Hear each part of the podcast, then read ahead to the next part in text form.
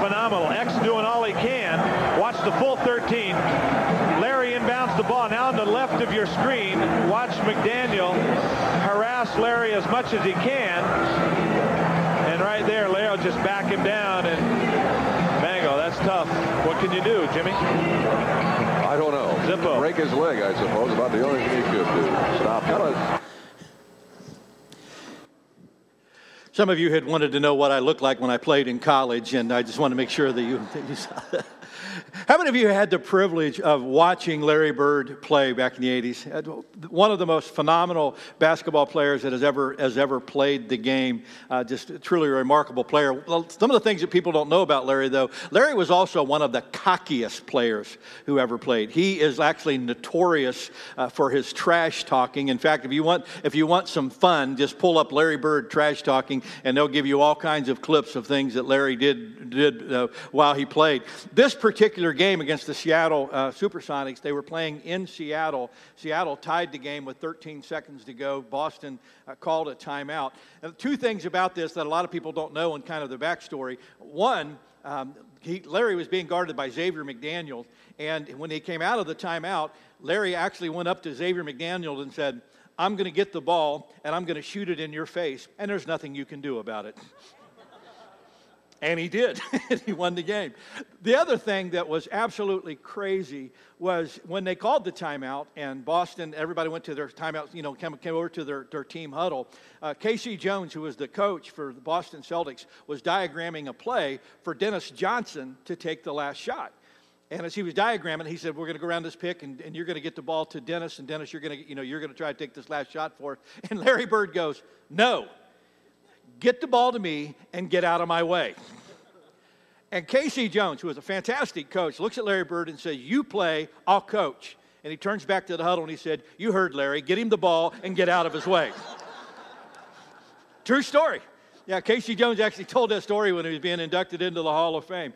And I, I, thought it was really funny. I thought about that, that this whole play this week when I was working on the message because, you know, for Boston, for the Boston Celtics, their hope as a team, with their backs against the wall, their hope was not in K.C.'s ability to diagram a play.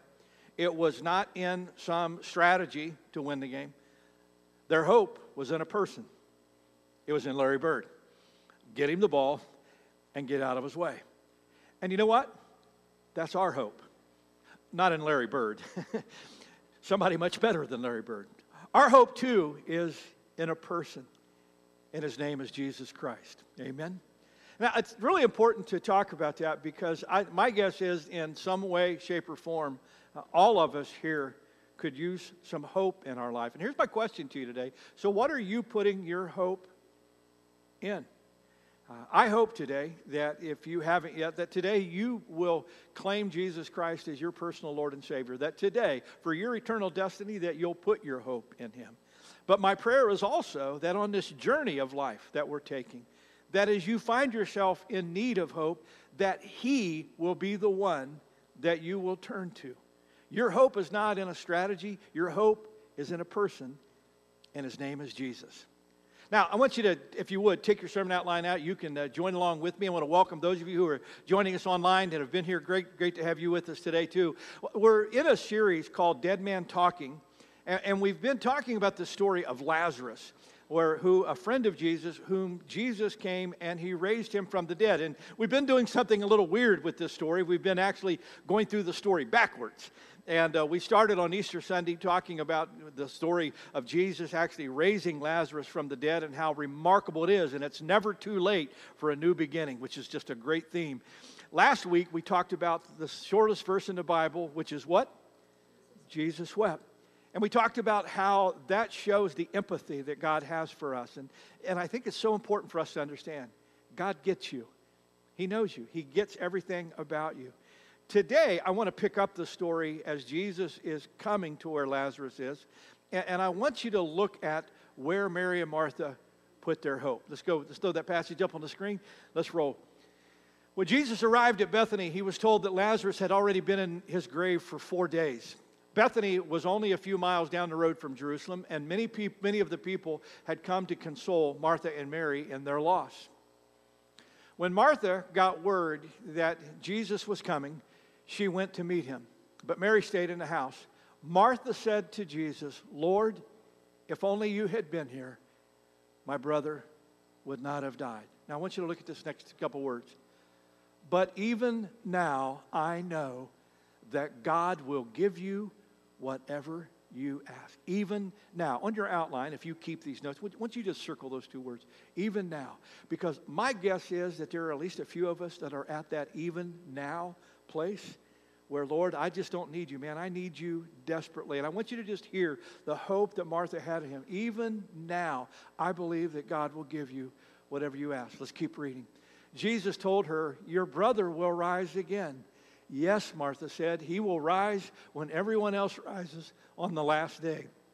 And Jesus told her, Read it with me, church. I am the resurrection and the life. Anyone who believes in me will live even after dying. I want you to underline that on your outline. I am the resurrection and the life. Jesus continued to speak. He said, Everyone who believes in me, uh, who lives in me and believes in me, will never die. Do you believe this, Martha? Look at me, church. Do you believe this? Do you really believe that Jesus Christ is the resurrection and the life? And in life's darkest moments, that He really is still that light of hope? Do you believe this? Yes, Lord, she told him. I love this. I have always believed that you are the Messiah, the Son of God, the one who has come into the world from God. And I just love this in the story because what Martha is saying is, Jesus, I trust you. I don't know why all these things have happened. I don't know why this has come, happened as it has, but here's what I, I've, I've always believed you are the Christ, the Son of the living God, and I really do have my hope in you. Now, this, this week when I was, when I was kind of unpacking this thought, I, I started thinking about, um, you know, where, where do we sometimes put our hope when, you know, when, when, when we really feel like there's something that we really need from God, when we, you know, feel like there's something that we're really hoping will happen, if there's something we really, you know, feel like needs to change or come about, what, where do we put our hope? And I identified a few things kind of looking back at my own past. Maybe you can identify some of these too. Here, here's, here's a few of them that I, that I thought about. First off, sometimes we put our hope in our ability to pray. We put our hope in our ability to pray. It's kind of like we, we have this think, thinking that, you know, if I just say the right words in the right way, if I just kind of come up with this, you know, if I can frame this, then God's going to have to do what I tell him to do. You know, we'll, we'll, you know, we'll, we'll say it just right. We'll try to put these words right together, and we're going to, you know, and we're going to, in Jesus' name, you know, we're going to have, we're going to, we, but if we just kind of say it with the right tone and the right way or whatever, that, that God responds to that. Look at me. I just want you to hear. No, no, no, no, no. Now, that's magic we're talking about now. That's an incantation. That's putting hope in your own ability to form a sentence. Jesus was real clear in Matthew 6. God's not impressed by our many words. He's not, he's not impressed by our lengthy prayers. He's not, not impressed by how flowery of words we string together. God is moved by our heart. Hope is a person, it's not our ability to pray. Does that make sense to you? Some of you might remember, I, I thought this was kind of interesting, but a few years ago, um, a guy came out with a book called The Prayer of Jabez. You, some of you remember that a while back? What was interesting, it's a great book. It's a great little book, and, and it's, it's really interesting kind of talking about the, the, the prayer of Jabez from the Old Testament. But what I thought was interesting was how many people took that prayer and felt like if they kind of said that prayer over things, that God was going to do what they wanted. It was kind of like they found this magical, these magic words that was like open sesame, you know, and, and you know, they and God, you know, kind of have to do that. And, and, and that's not the intention of prayer at all. Kind of tied to that, another way that time place we put hope is sometimes we put hope in our own ability to believe. Sometimes we put hope in our own ability to believe. And that's, that's the idea that faith is my ability to think something into existence. It's, it's when we, instead of thinking about putting faith in Christ or faith in God, we put our faith in ourselves and our ability to, if I just close my eyes and go, it's going to happen, it's going to happen, it's going to happen, it's going to happen, that that's going to happen. That's mind over matter. That's faith in us. That's not faith in God. Does that make sense to you? And sometimes I found that, you know, we, we do that. It's kind of like we're so afraid that what is not going to happen our way that we convince ourselves that I have to, I have to really believe it is going to happen rather than believing that this is in the hands of God. Kind of tied a, a little bit to this is sometimes we just kind of back off of it altogether and we have faith in fate. We put our hope in fate, F A T E, fate. Not hope in faith, but hope in fate. Fate is this belief that, you know what? What's going to happen is going to happen and I have no influence over it whatsoever, and I'm just hoping that the fate gods are with me. And um, it's a very fatalistic approach to life. It's, it's, you know, I don't have any, any say so in this. I don't have any power to influence this. Um, this summer, I'm actually going to do a, a series um, probably along the title of lies we believe. And i'm going to talk about some of the stuff that the ways of thinking that we kind of get to. And this is one of them that whatever que sera sera whatever will be will be. And some of us some of us have said stuff like that. Well you know it was it was meant to be. Well that's a real fatalistic. And if that's true then why in the world do we pray if, if we have no power, if we have no influence, if God doesn't really respond to the prayers of his people, if we can't change anything, then why in the world does God tell us to pray? James says that the prayers of righteous person are powerful and have great effects. And if we take God at his word, that means that we do influence the decisions that, that God makes. We do have power. He does respond to the prayers of his people. Amen? And so I'm, my hope is not in faith. I, you know, put faith aside. My hope is in a person, and his name is Jesus. Let me give you one more. And I thought of this, and it's when we put our hope in our own goodness. We put hope in our own goodness. Come on, how, how many of you are, are, are, like me, and then when it got close to Christmas time, you were a lot better child than you were the rest of the year? Anybody ever do that? Yeah, it was kind of like when, you know, when October, November rolled around and I knew mom and dad were Christmas shopping, all of a sudden my behavior got a lot better. I was, I said please and thank you a lot more. It was kind of like, you know, if I just, if I'm just good enough, mom and dad are going to get me the presents that I really want. And, and sometimes we take that thinking into our spirituality and it's like we have this ability if I've just got to do everything right. If I just do everything right, then God's going to give me what I want. If I, if I, you know, if I, I got, man, if there's something going on and I really want God to do this, I'm, I'm going to church every Sunday and I'm going to read my Bible every day and I'm, and I'm doing it all. And those are all wonderful things to do. But you do understand we don't manipulate God with our own behavior. Amen. Our hope is in a person. Jesus didn't say, there's a resurrection or here's a resurrection. Jesus said, I am the resurrection and the Christ. Now, I want to help you with this today. So, Pastor Steve, how, how do I really begin to put my hope in Christ? What, what would that look like for me? I'm glad you asked. Let me give you just some, some help with that. You ready? This is going to sound really simple, but this is absolute truth. You ready? Here we go. You have to get to know Jesus. You have to get to know Jesus. One of my favorite stories in the last couple years it was a story of a woman uh, from South Florida who was um, out walking at 3 in the morning. Uh, not a, really a great time to be out, uh, but she was out walking at 3 in the morning, and her ex boyfriend, uh, who she had lived with for eight months, they had broken up. He uh, came, saw her, and he was riding up on his bicycle, and they got into this altercation on the sidewalk and uh, they got into an argument and uh, she he they started yelling back and forth and he slapped her a few times and all this kind of stuff. Well she had uh, she was blonde and she had i guess some kind of dark haired wig thing that was woven into her hair and he grabbed it and he yanked it out of her hair in his anger and he rode off on his bicycle and so she calls the police, and the police come and they're taking the report. And she tells them, you know, he slapped me, he hit me, he stole my, my, my hair, hair weave, all this kind of stuff. And she, what's his name? And she gave him his first name. See, They said, well, what's his last name? She said, I don't know. The officer said, You lived with him for eight months and you do not know his last name? And she said, No. And I'm reading this, I'm reading this story, and I'm just shaking my head, going, How in the world do you live with a man for eight months and not even know his last name? Well, come on, let's, let's be honest for a second. Sometimes in, in when we talk about our own journey, sometimes we are people who, who come to church Sunday after Sunday and we're kind of around Jesus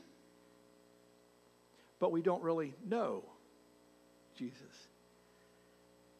Sometimes we've been close to God, but we've not really taken the time to get to know who He is. Can I tell you why Martha and Mary had a lot of confidence in Christ? They knew Him. They knew Him. Before this event whole took place, They had been connected to Jesus for a while. In fact, throw that up from Luke chapter 10. It said, and Jesus and his disciples, this is earlier uh, before the time of Lazarus' uh, resurrection, Jesus and his disciples continued on their way to Jerusalem. They came to a certain village where a woman named Martha welcomed him into her home, and her sister Mary sat at the Lord's feet listening to what he taught. Now, what I want you to understand is that long before Jesus ever came to do this whole thing with Lazarus, Mary and Martha had become friends with him. They, they had had him in his home. There had been at least some interaction with him. They had sat at his feet. They had listened to his teaching. Jesus was more than some rabbi down the road that they had heard about. He, he was someone they knew face to face. He was more than just this uh, teacher or rabbi, he was a friend. Look at me. Is he your friend? If a person on the street just walked up to you randomly and talked about you being a Christian, you said, Yeah, I'm a Christian, they said, what, what can you tell me about Jesus? What would you be able to say? You know, one of, one of my discoveries is, is this. I think, I think some of the struggle that we have sometimes in really trusting Jesus and having faith in Jesus and putting our hope in Jesus is we really don't know Jesus. And I think what happens for us is the more we get to know him, the more we trust him. Amen. I, love what Paul said. Throw, it up me. Paul was writing to Timothy. He said, I know whom I have believed. I love that. I know whom I have believed, and I'm convinced that he is able to guard what I have entrusted him until that day. And I want that for you. I, I want to encourage you, um, if, if just as you think about this in a very practical way, I, I really want to encourage you, especially as we're heading into the summer, maybe have a little bit more time, to really encourage you to just spend some time with Jesus. Throw that picture up on the screen for me. Out at the, uh, out at the lobby, we have, uh, in the, at the Welcome Center, we have the, these handouts for you. Uh, this is called the Essential Jesus. It's 100 readings that are about the, the prophecies about Jesus, the life of Jesus, the miracles of Jesus, the prayers of Jesus, uh, the, the teachings of Jesus. This will give you some time just to saturate yourself with who He is. I just want to encourage you. What if, what if you took this and beginning sometime here in May, just begin to read about Jesus? What if you spent a summer with Jesus? What if you spent the summer just getting to know who He is, getting to know what He said, getting to know how He interacted with people. Here's what I can promise you your faith in Christ and your hope in Christ will go up as you get to know Him better. Amen. Here's a second way. We talk about how do we put our hope in Jesus? Well, consider this. Consider what Jesus has done for others. When your back is against the wall and, and you're struggling with, with what to believe, and you're, you're needing some hope and you're asking yourself the question I wonder if God really will do this. I wonder if God really can do this. I wonder if Jesus actually does stuff like this. Here's what I want you to think think about has God done some pretty cool stuff for the people around you? And I guarantee you, you, right here in this room, if we took time, you could hear story after story of persons who were in deep, dark places that, that doctors and other people said had no hope, and God intervened in a powerful way. And what I want to tell you is this Jesus who did this for them, he can do that for you. You do know that when we talk about Lazarus and what, what happened, that this wasn't the first time Jesus had done something like this. This is why when you talk about Mary and Martha, they are people who had already seen Jesus heal. They had already seen different stuff that he do. In fact, throw this up on the screen. This is the story of Jairus' daughter who got really sick and she was, she was dying, and they tried to get Jesus to where she, she was but she died before she got there. And when she got there, and Jesus said, She's not dead, she's just sleeping. Look what it said. It said the crowd laughed at Jesus because they all knew that the girl had died. She's done. It's over. Jesus, just go home. But look at this. But then Jesus took her by the hand and in a loud voice said, My child, get up. Read it with me. And at that moment, her life returned, and she immediately stood up. You see, that's why Martha could look at Jesus and said, Even now, I know God will do whatever you ask. Even now. I've, I've seen you. I've seen you in action. I've seen what you've done for other people. And when I've seen what God can do for other people, you know what? That wells up the faith within me. Um, I saw a story just two weeks ago uh, in the news that I, I, just thought this is such a, it's such a great story, so inspirational. I hope this story, no matter what you're facing, if you want a story to give you hope, let this one speak to you. Play that video for me, would you please? I didn't see what he was yelling at. I didn't see the ambulance coming, but I remembered him yelling. That was the last thing I heard from him. On a Sunday morning in 1997, Julie Kemp, her husband Andy, and their eight year old son Landon were driving home from church when an ambulance returning to its station broadsided their car in an intersection. Andy died instantly. Rescuers stabilized Julie, but did not realize there was a third passenger in the car. They couldn't see his body because of the damage that was done to the driver's side of the car, and Landon was sitting behind his dad. And when they saw Landon's shoe, it took a deeper search for his body. When they pulled Landon out um, uh, from the back of the car, he was not breathing. And they all started working on him right away to bring him back. Landon was resuscitated and life flighted to Carolinas Medical Center. He died two more times that day, and both times he was brought back to life. Doctors didn't give Julie much hope for his survival. They told me that if he lived, which did not look good, but that if he lived, that he would be like an eight-year-old baby, that um, he would not know how to walk or talk or to eat. I was so desperate that that was okay. I would take that just to have him. He was all that I had. At her husband's funeral, Julie remembers feeling abandoned by God. I was very disappointed, heartbroken. And while I'm sitting at the funeral, I'm fussing at God. I don't understand um, why this happened. I don't understand um, why He didn't send angels to protect us. But in the very next breath, I'm praying as hard to Him as I've ever prayed in my life for Landon to live. Landon had suffered massive head trauma during the accident and remained in a coma. He's hooked up to all kinds of machines to keep him alive. And there are no signs. There's nothing good or bad. They see nothing happening. I kept praying that he would open his eyes. After two weeks in a coma, Landon opened his eyes. To everyone's amazement, he had no brain damage. But in the midst of her joy, Julie knew she had to tell Landon about his father. He had scars on his face, and his head was just full of hurt. And I didn't want to hurt him anymore. So I asked Landon, I said, Landon, do you know where your dad is at? And he told me, Yes, I know where he's at. I saw him in heaven. Landon is now grown, but still clearly remembers his amazing experiences in heaven. I remember being able to see my dad and his friend Olin Palmer, who had passed away less than a month before he did, also in a car accident, and Olin's son Neil Palmer, who had died on a four wheeler years before. Never one of us said a word to each other, but we were just all standing there. He looked over to me and says, Oh, mom, by the way, I forgot to tell you, I saw your other two kids. And I just looked at him because um, I, I, wasn't sure what he was talking about. But um, I had two miscarriages before Landon was born. We had never shared that with Landon. He did not know that um, we had lost two children before him. I knew that they were my siblings, even though no one had ever told me about them. Just being in heaven, I guess you know you know your own or you know who everyone is. He says each time he died, he had a different experience in heaven. During the third time, he says he met Jesus and was given a mission. It was almost as if like um, a preview of a movie to where you only get to see certain bits and pieces of things. Jesus came to me and told me that I have to go back to earth and be a good Christian and tell others about him.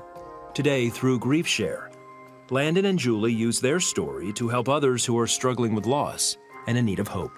I didn't understand in 1997, you know, why God didn't send an angel, but I know that there were angels there, and I know that um, we were protected and we are living out what His plan is for us. Instead of staying mad at Him, I was able to use the story to help others not to give up and to um, keep their faith on their grief journey. I just want people to realize that Jesus is real. There is a heaven, there are angels, and um, to follow His word in the Bible, and life does get better at the end. In her book, Faith Has Its Reasons, Julie says God has used their experience to bring others closer to Him and has brought new blessings to them. It is a huge blessing that I get to watch my child tell others about Jesus. He is always willing to let others know that there is a heaven because he's been there. I know I'm doing it for Jesus. I know that he's real. I know that angels are there. I know that there's a heaven. I'm not doing it for someone who I don't know or I've never seen. I've seen Jesus. I know he's there. He's asked me to doing this, and this is what I'm doing. Well, I hope that their story and stories like that will be an encouragement to you that no matter what you face, where you're at, we have a hope in our Lord Jesus Christ. Amen. Let me give you one last thought, and, and that is put your hope and you can have faith in the character of Jesus. You can have faith in the character of Jesus. You know, Julie was very honest that sometimes when bad things happen, um, you know, we don't know why. We, we don't understand why. Why did God allow this? Why did this happen? And, and sometimes when we don't understand uh, all of the ways of the things around us, those are the times that we have to really go back and say, Do I have hope? Do I have confidence in the character of God? Um, what, what are we talking about? Well, believe in His power. You know, Jesus said that He is the resurrection and life. Do you believe that He's a man of integrity? Do you believe that He can really do what He says He can do? And we need to take Him at His word. Do you have trust in His goodness? Um, look at me, church. Do you believe God is good? Do you really believe He's good? Because sometimes when, when things happen and they go the way that we don't, we don't want them to happen, or things don't go the way that we think they should, and we got to step back a little second and just say, Do I really believe in my heart of hearts that this God that I'm serving is really a good God? And can I put confidence in that? Uh, if, if so, that takes us to a third step. Then, then can I surrender to His will? Can I surrender to His will? How many of you have discovered that God's will is not always your will and that His timing is not always your timing? Have you discovered that? You know, and sometimes again, we, have got to say, you know, what, Lord, I, I, I'm, not, I'm not even going to begin to say that I've got you all figured out, but you know what? I, I put my hope in your will because I believe that you really do know what's best. And lastly, you can rest in His love. Uh, when all else fails, here's what I want you to, to, to, to take with you today. Remember how much God loves you because He really does love you more than you could possibly imagine. I, I love how Paul framed this to the Ephesians, in Ephesians 3, throw it up on screen. He says, And may you have the power to understand, as all of God's people should, how wide, how long, how high, and how deep His love is. And may you experience the love of Christ though it is too great to understand fully. Then you will be made complete with all the fullness of life and power that comes from God. Have you experienced that love of our Lord Jesus Christ? You know, um, Wednesday night, when after we canceled the classes and stuff, uh, we were here. Some of us were here trying to kind of put things away, and and um, I knew the, the, the, storm was moving quickly right toward us, and so I had pulled my, can- my car under the canopy, and I was loading stuff in my car and trying to get ready, and I knew that they said this had a, lot, a good bit of hail associated with it, so I was trying to get my, my beautiful blue car out of, the, out, of, out of harm's way. And uh, as I was loading stuff in my car, a, guy in a pickup pulled in the parking lot, and he pulled under the canopy right beside me. And um, he got out of the car, and he was a big guy, probably 6'3, 260, 270 and um, he said, Hey, he said, uh, there's a hail core heading right at us. Do you mind if I leave my truck right here for a few minutes. And I said, oh, no problem. Like I was going to tell the guy no, you know. And, uh, and so we got talking. His name was Paul, and we got, we got talking about uh, you know, Oklahoma and weather and all that kind of stuff. And I said, you know, ever since I told him we had canceled, I said, you know, ever since uh, the whole May 20 tornado in 2013, I said, you know, we've all been just a little bit skittish because of, you know, how bad that was. And he said, yeah. He said, I lived right next door to Plaza Towers at that time. And if those of you who aren't familiar with the storm that came through that day, um, Plaza Towers was one of the two schools that were completely wiped out. And um, Paul said, you know, he said, my wife had actually gone to the school. Our, our daughter uh, had been suffering some allergy things and said she went to the school to get our daughter out of school because the nurse had called and decided to go ahead and get both of our kids, our other kids, with her. And she said, my wife had all three kids uh, at home when the tornado hit. And he said, we had no storm shelter. He said, My wife had our three kids in the tub, and she climbed in on top of them and pulled a mattress over top of her. He said, When the storm blew through, said it had completely taken our home. He said, We had the, the wall next to the tub was still intact, and my wife and my children were, were fine and covered in, covered in debris, but our home was completely obliterated. He said, You saw where those kids, that there were seven children who were killed in Plaza Towers. He said, That was my, those were the classmates of my daughter. and he, as we began to talk, he, um, he began to talk about, he said, you know, that was, that was such a horrible time. And there were so many questions that I had as all of that unfolded. He said, he said, but Steve, I've got to tell you, I saw the hand of God time and time and time again in the midst of that horrible tragedy he said from, from how God watched over us to how God provided. He said, you know, after, after we, of course, we had no home, and he said, where everybody's scrambling to try to figure out what's next. And he said, we went, went to one motel, and he said, then we finally ended up in the Embassy Suites in, in Norman. And he said, like everybody, he said, we were waiting for insurance to help us. We were waiting for Red Cross to help us. And he said, we, we didn't know how we were going to make it through all of this. And he said, I'm on this elevator. He said, I got on the elevator at the Embassy Suites and he said these three really big guys got on. Now, this, again, Paul's like 6'3, 270, and he's three really big guys. And I'm thinking, these, these had to be giants from somewhere. And he said they looked like football players. And he said, and he said, I'm a big guy, but they were all way bigger than me. And he said, they got on the elevator with me. And he said, my first thought was, is the elevator going to hold all of us? And he said, then my second thought, he said, I looked at these guys and said, You're not here to throw me out, are you? And he said we got talking and kind of laughing together, and they told me that they were in town helping with the cleanup effort from the tornado. And uh, he said, I thanked him for that. And they, they said, Well, why are you here at the hotel? And he said, Well, I'm one of the families that we lost our home in the tornado. And he said, And these three huge guys turned to him.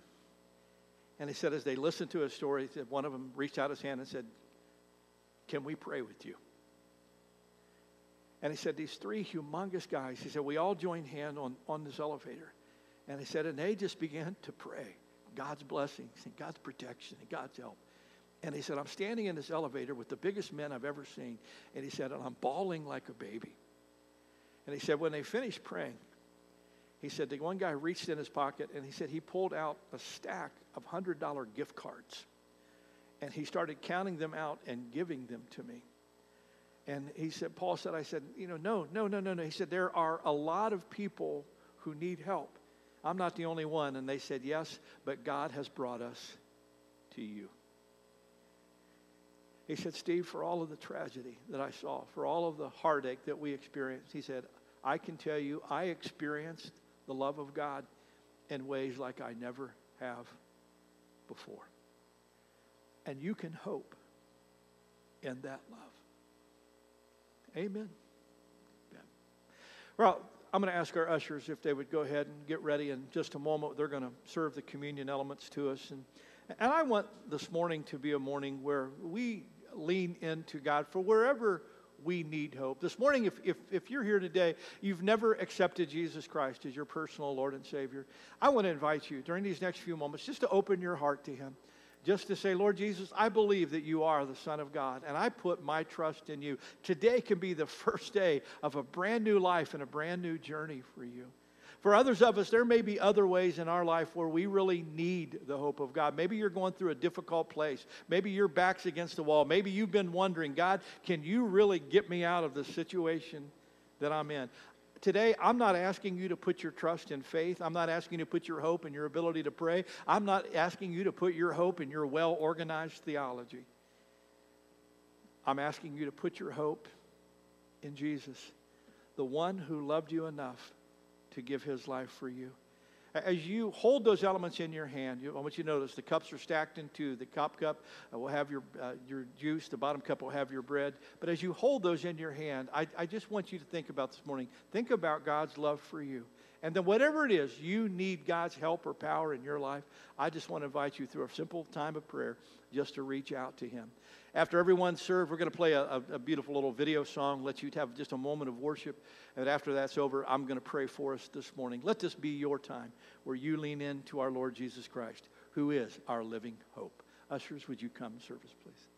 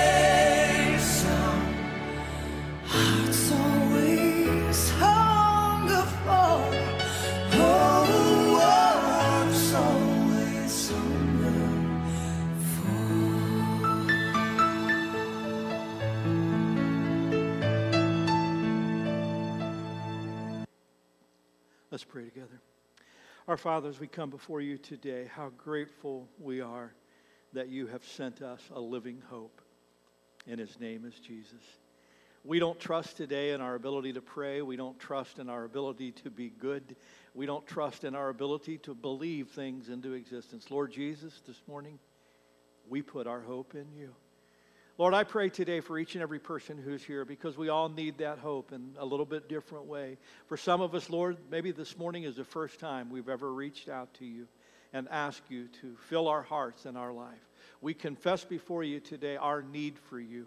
And we believe, Lord Jesus, that you are the Christ, the Son of the living God, who has come from heaven to earth just for us.